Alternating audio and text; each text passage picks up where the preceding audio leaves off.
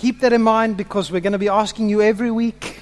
Um, seriously, it, it can be so easy for us to sit there going, wow, I had this. I had either this really difficult thing or I had this really amazing thing and I never got it before, but, but everyone else is smarter than I am, and so they will have, it, it'll be silly to them. If it meant something to you, I guarantee you it'll mean something to someone here. Um, Eric. Oh, it just got triggered off now about kids and uh, coming up through the church, etc.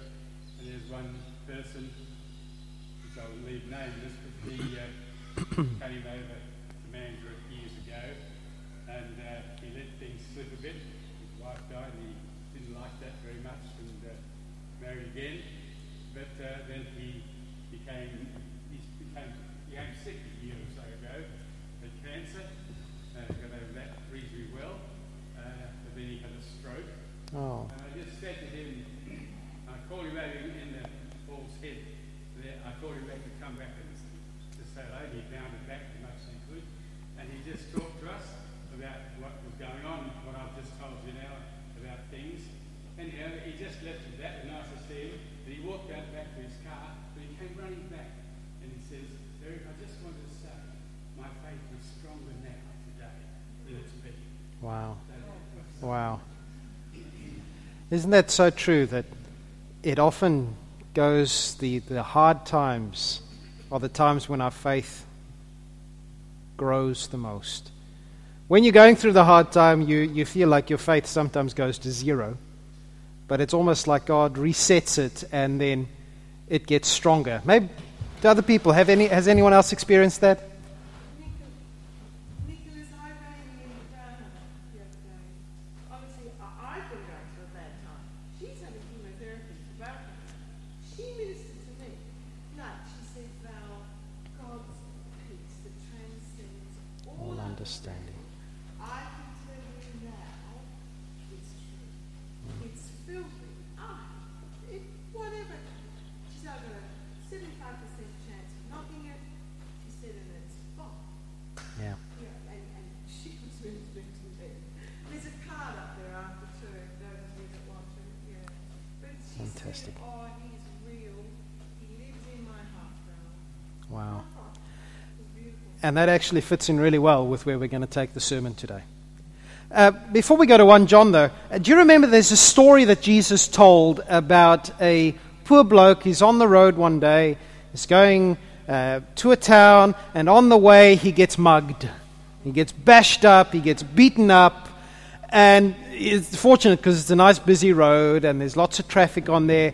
And a priest walks past, and the, this guy is, is uh, half one eye closed, the other one half open, and he sees the priest and goes, Ah, a person of God. And the priest sees him and goes, Oh. Walks on the other side of the road. And he goes, Oh, no, maybe he had to do something important. Ah. Probably curses him a little bit. Uh, the Bible doesn't tell us. I know I would probably have been a bit miffed.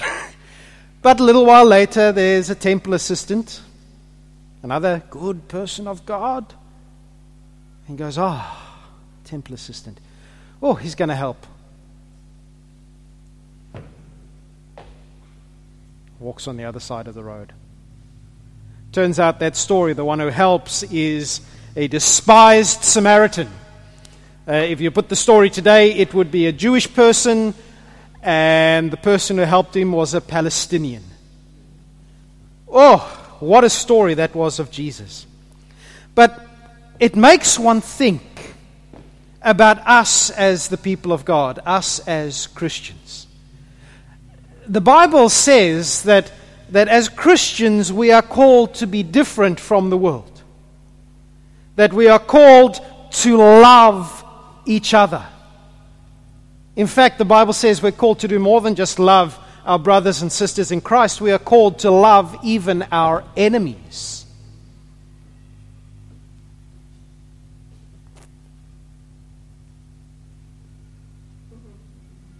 Anyone else? Hands up to failure. what does it take? It's hard. What does it take for us to be holy like that? What does it take for us to be kind and gracious and forgiving and loving in more than just, oh, I really love you, brother, or oh, God bless you and, and get better soon, or oh, I know you're going through a tough time, and then walk home? What does it take to actually love one another? Jesus was asked one time what the greatest commandment of God is, and, and and what he said inspires our church slogan, which is loving God, loving people. Jesus said, The greatest commandment is this love the Lord your God with all your heart, with all your mind, with all your strength, with all your soul, basically with all of you. Love God. And then Jesus said, And the second is like it love your neighbor as you love yourself. And in today's passage, 1 John chapter 4, it seems that John is taking these two things and and showing us that, that loving others flows out of loving God, which in turn flows out of God loving us. Um, let's just clarify here what we're talking about, because um, love is one of those strange words. We are talking about uh, Christian love, we're talking about loving God and loving those who are God's. It's an apostrophe S, not lowercase g. Loving those who belong to God. And if you've uh, been following along in our series so far, we're almost through the book of John, if you can believe that. Um, one of the focuses in John's letter is on how, as Christians, we are in fellowship with God, how we are united with God, this most intimate of bonds.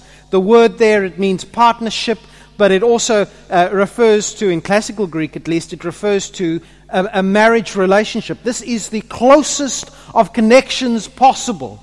And God says all the time, and especially here through the letter of John, He says, if you are a Christian, you have this bond with God. And John's other concern is well, how do we know that we have this bond with God? And you're probably sitting there going, What's love got to do with that? Probably with a slightly better tune in your head as well. Have I changed subject? We've gone from love, love, love to fellowship with God.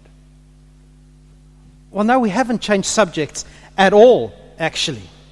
Um, love has got everything to do with that because God is the source of love. And, and the more we love, the more we, we are getting to know God and His character.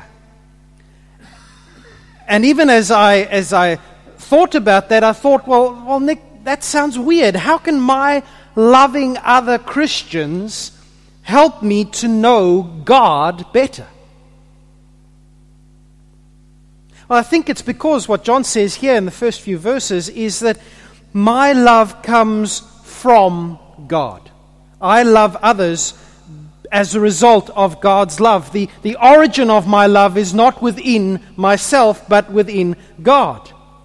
And when I love others, when I love you, I'm doing it in imitation of God, who defines love. In, in, in a sense, I love because God loves me. I almost want to say that the more we know God, and we've said this a few weeks ago, the more we know God, the more we love Him, and the more we love like Him. Loving is the fruit of knowing God. In fact, John says there that those who, who don't love have never known God. They do not know God. The, the tense there English doesn't come through, but the tense is past tense completed. It means they have never known God. We tend to think of love as a feeling, as an emotion, as something that can change, and, and, and perhaps that explains why our society is so rife with divorce and us smug Christians, before we get too smug, same in the church. We, we co opt our society's definition of love, but, but John wants to to show us, as, as I've said, a deeper definition of love. Says John in verse 8 over here, he says, Anyone who does not love does not know God, for God is love. If we want to describe the nature of God, if we want to describe the character of God, God is love. Everything God does is loving, but, but more than that, everything God is describes, and, and more than describes, it actually defines love. God defines love. Love does not define God. In fact, even before creation, God has always been defined by, well, oh, way, I just said what I didn't want to say. Even before creation, God has always described love. Remember, God is the triune God, the Father, the Son, and the Spirit. And for all eternity, the Father has loved the Son, and the Son has loved the Father, and the Spirit has been the bond of love between the two. And they've all, there's this, this love is there. Love describes God even within Himself. His very nature is to love. And if God is love, if God defines love, then if we want to know what real love and the kind of love that John is talking about, if we want to know what this love looks like, it's kind of obvious what you do. If you want to know what a word means, you go to the dictionary because the dictionary is where words are defined. If you want to know what love is, you go to God because God defines love. God is love. God's love is visible throughout his interaction with people. God created because He loves. God rescues because He loves. He rescued His people from Egypt because He loves. But if you want to see most clearly how much God loves us, and John makes this so clear for us, you look to Jesus. God showed how much He loved us by sending His one and only Son. Now, some people have got this idea of Jesus is the nice God and and God the Father is the angry God. But, you know, it was love that motivated God to send Jesus to rescue you and me and give us life through him. Love caused God to sacrifice so much that you and I might be with him. In 2 Corinthians 5:19 Paul says that it was for love that God was reconciling the world to himself in Christ. Um, the for love is my bit. But Paul says God was reconciling the world to himself in Christ. Why? Because he loves us. Real love starts with God. His love rescued me and brought me into a relationship with him. And when I love others, my love is just a reflection and a reaction to God's love in loving me. Apart from God's love, we are hopeless in this world. We have no future, we have no mercy, we have no forgiveness, we have no life. Only because God loved us enough to send Jesus can our sins be removed and their penalty paid. Only there can eternal life be ours. Only those who have been rescued by God can begin to glimpse how big a love God has for us. And it's that sort of love that John is writing about when he says, Brothers and sisters, let us continue to love one another.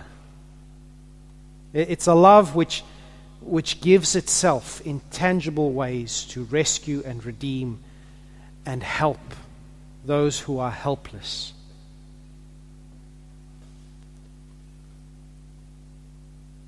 Who's in favor of loving one another?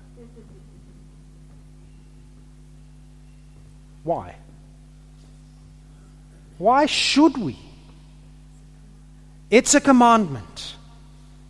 You know, so many of us, that, that is our first reaction. And it is a commandment. But, but our first reaction is it's a duty we have to do. And then we take it a step further and we say it's a duty we have to do so that God will continue to bless us and favor us.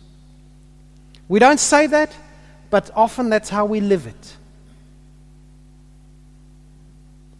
You do because you know He wants you Yeah, yes, but, but what's the motivation? The more you do it, the more, the, the, the more you do it, the more you learn to love people. The more you do it, it's a wonderful feedback loop. That's exactly right. Otherwise, you, well, somebody said, why do you do good deeds? You do it to please yourself or to please God. Mm. Well, you wouldn't bother, would you, just to please yourself. But you see, I, I want to I wanna push back a little bit and, and hear what I'm saying here. If we're doing it to make God happy with us, and that is our prime motivation, you result in feeling horrible because you're afraid that God will realize how badly you love others. And you see, I don't think John and I don't think God calls us to love one another by threatening us with fear of punishment. Not at all. God calls us to love because God has already loved us. He has already blessed us, He has already given us His favor. Our obligation to love one another is a byproduct of God's loving generosity towards us. It's certainly not something we can do on our own. We can only love in light of God loving us.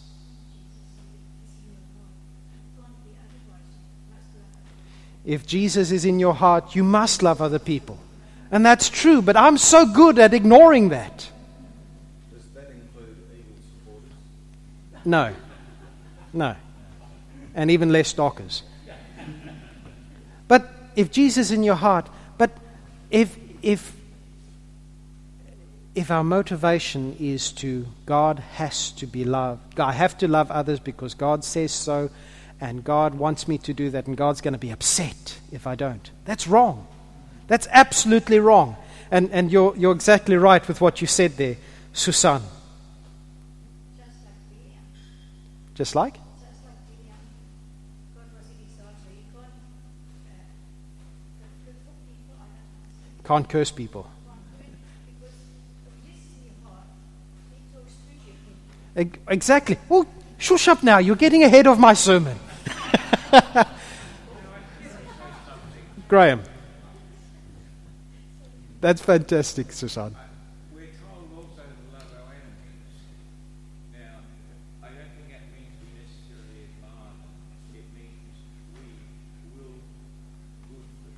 Exactly.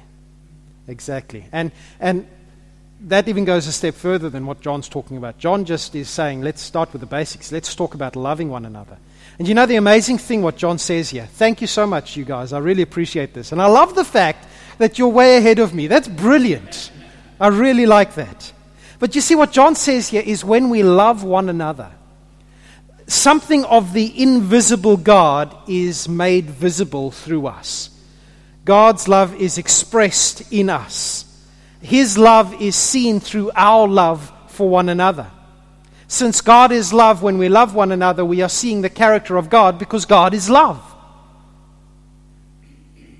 Love that is inspired by God makes God and God's love a tangible reality to each other and to the world. Jesus said, uh, Everyone will know that you're my disciples if you love one another. Do people look at us and go, wow, they love each other in a way that just, why would they do that? That Nick's a horrible dude, and yet they like him and they love him and they, and they help him. And why? Why would they do that? As we love one another, says John, God lives in us and we live in him. We have the closest of relationships with God here and now. His love makes us inseparable from himself. How do you know? How do you know that you live in God and God lives in you?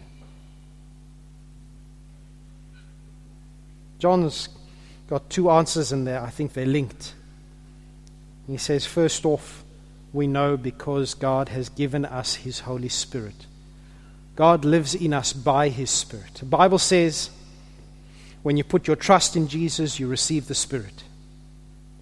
And there are moments, I'm not going to pretend that everybody, every Christian, every single moment has a 100% knowledge uh, and uh, like experience of God's overwhelming presence, but there are moments when you just know.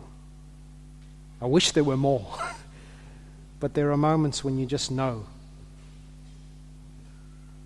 And you know because the Spirit is in you.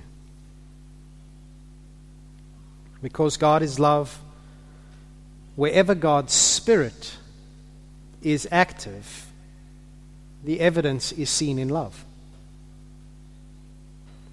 Our loving one another the way God loves us, at cost, at, at expense, at putting others first.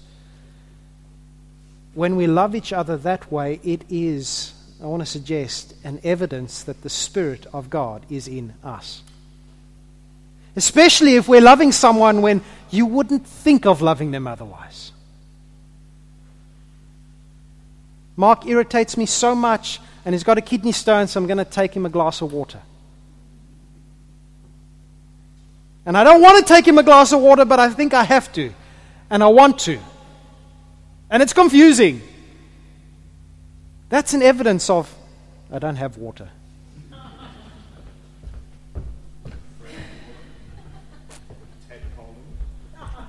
A little bit of spit.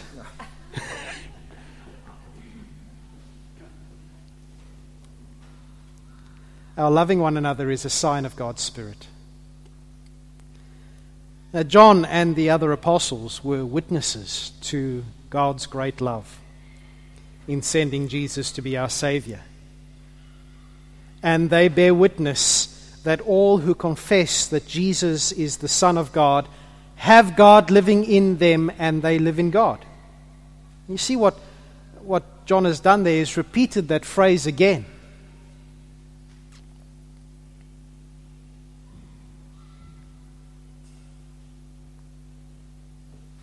All who confess Jesus as God's Son have God living in them. But Paul says in 1 Corinthians 12:3 that nobody can say that Jesus is Lord except by the Holy Spirit.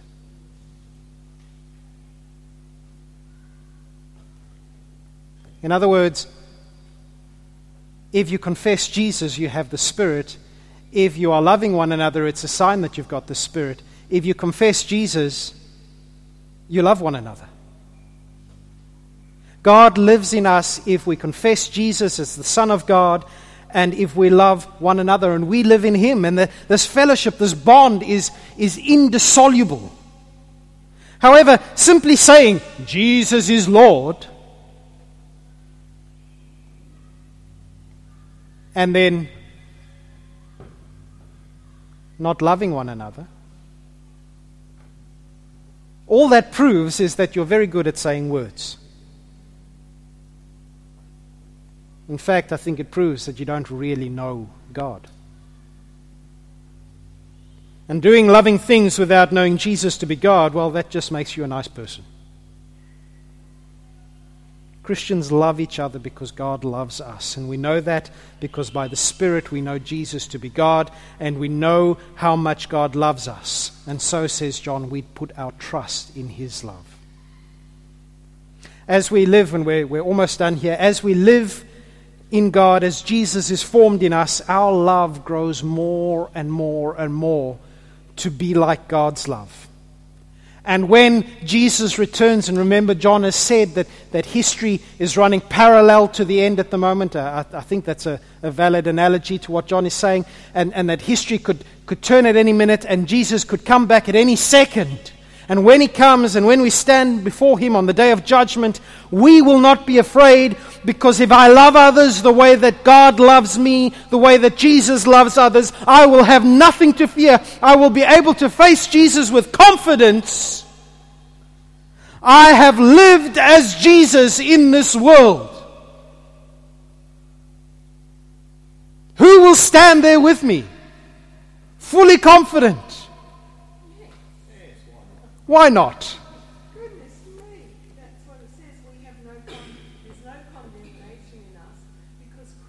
Exactly. You have to believe it.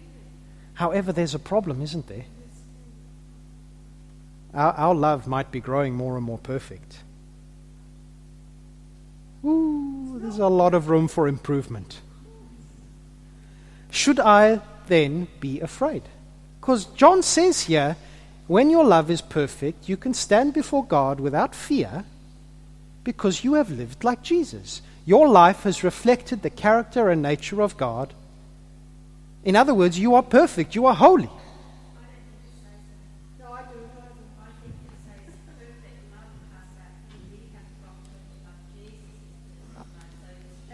Oh, I love how you guys are getting ahead of me. This is good. And that's exactly what I wanted to say. We don't have to be afraid that God's going to whack us for not loving enough. And there are Christians who, who have been caught up in this. Love is the antidote of being terrified of God. God's scary. God's seriously scary. When the Israelites, Moses talked with God, he came out and they were, they were frightened of him. When he came down on Mount Sinai, there was rumbling and crashing and thunder and smoke and fire. And, and the Israelites were terrified. And they said, Moses, you talk to him. We, we, he's going to kill us. He is still holy, he is perfect. But love is the antidote of being terrified of God. God is not waiting with a big stick saying, Love each other. That doesn't work. And sometimes the devil can, can perhaps have a little stick going, Oh, you walked past without loving there, didn't you? God's not going to be happy with that. And then we beat ourselves up. But remember, this is real love, not that we loved God, as you said, friend, but that God loves us. A truly mature, perfect love recognizes, matured is a great word there. It's what it means. It recognizes how perfectly God loves us. When our love is mature, we perfectly understand how much God loves us. He is our Father. And no, we'll never reach that perfection until we are made new. But if we are always afraid of what the Father's reaction might be, it shows that we haven't really taken in, internalized how very much He loves us. We need to realize more and more that God loves us and will never forsake us, and that God, who began the good work within us, will continue His work until it is fully and finally finished on the day when Christ Jesus returns. That's Philippians 1 6. Perfect love, and God loves us perfectly. But you know, the more we realize how much God loves us, the more we will love God. Our love is perfected by realizing how perfect God's love is. The more we love God, the more by instinct, as you said, Susan, we will show that love by loving our siblings in Christ. The more we realize God's love for us, the more we will echo it back by nature, and the less prone we will be to fear. The more we realize that God just loves us and wants to give us a, a hug. It's hard to be terrified of someone with their arms open, isn't it? And yet, it's, it's so often the image of God that we have is not with arms wide open, but with I am holy, I am righteous, I am just, I am perfect, you are not. Fear is the fruit of slavery, love is the fruit of freedom. And as Jesus himself said, if the Son sets you free, you are free indeed. See, this is how we know how much God loves us because the Son came to set us free. We love each other because God first loved us. It's easy to say you're a Christian, that you know and love God. But one of the byproducts of loving God is loving each other. And if we don't love the Christians we know and see regularly,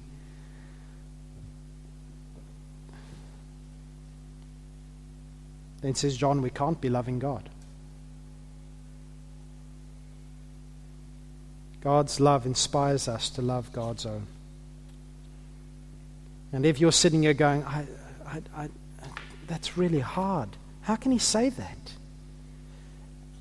How, how can he say that if someone hates a Christian brother or sister, that person's a liar? For if we don't love the people we can see, how can we love God whom we cannot see? I, I don't love people perfectly, Nick.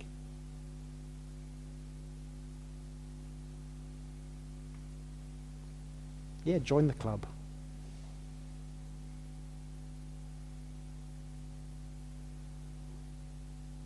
But you know, the answer isn't to go, I'm beating myself up. And the answer isn't, well, i have got, I've got to love people quickly, quickly, quickly. If you love people because you think that you're not doing it enough, that's, that's the wrong reason. Don't focus on how you can love each other in this place. Don't focus on how you can love each other in this place. Focus on God and how much He loves you. And that will change the way you look at everyone else. It's a byproduct. Who goes and makes a byproduct for the sake of a byproduct? You go for the thing that actually matters. Uh, Vegemite, I believe, is made from yeast extract, um, which is, they don't sit there and go, oh, let's make some yeast extract. The Vegemite's a byproduct. They get the yeast extract from the beer industry. If there was no beer industry, we wouldn't have had Vegemite. I don't know if Vegemite equates with a love. I'm, I'm not sure. Loving each other is the end link in a chain beginning with God's love, as shown on the cross. And Jesus' love, reflected in and through us, gives evidence that we are in Him and He is in us. We aren't saved by loving each other. We are saved because God loves us and we put our trust in Him. And the fact that we love others like Jesus is just the byproduct that shows that we are in God and that God is in us.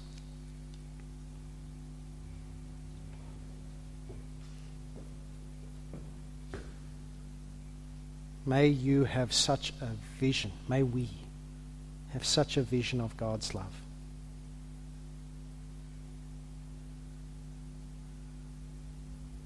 May our God not be as small as we have seen him to be.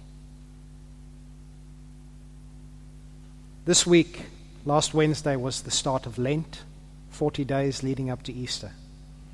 Time where, if you want to do that, you, uh, you focus on, on what God has done and how much God sacrificed. Why don't you this week do that? Focus on how much God has sacrificed. Read through some passages from the Gospels. May you grow in your knowledge of God's love. And may, be, may there be lots of byproduct in our midst. Amen.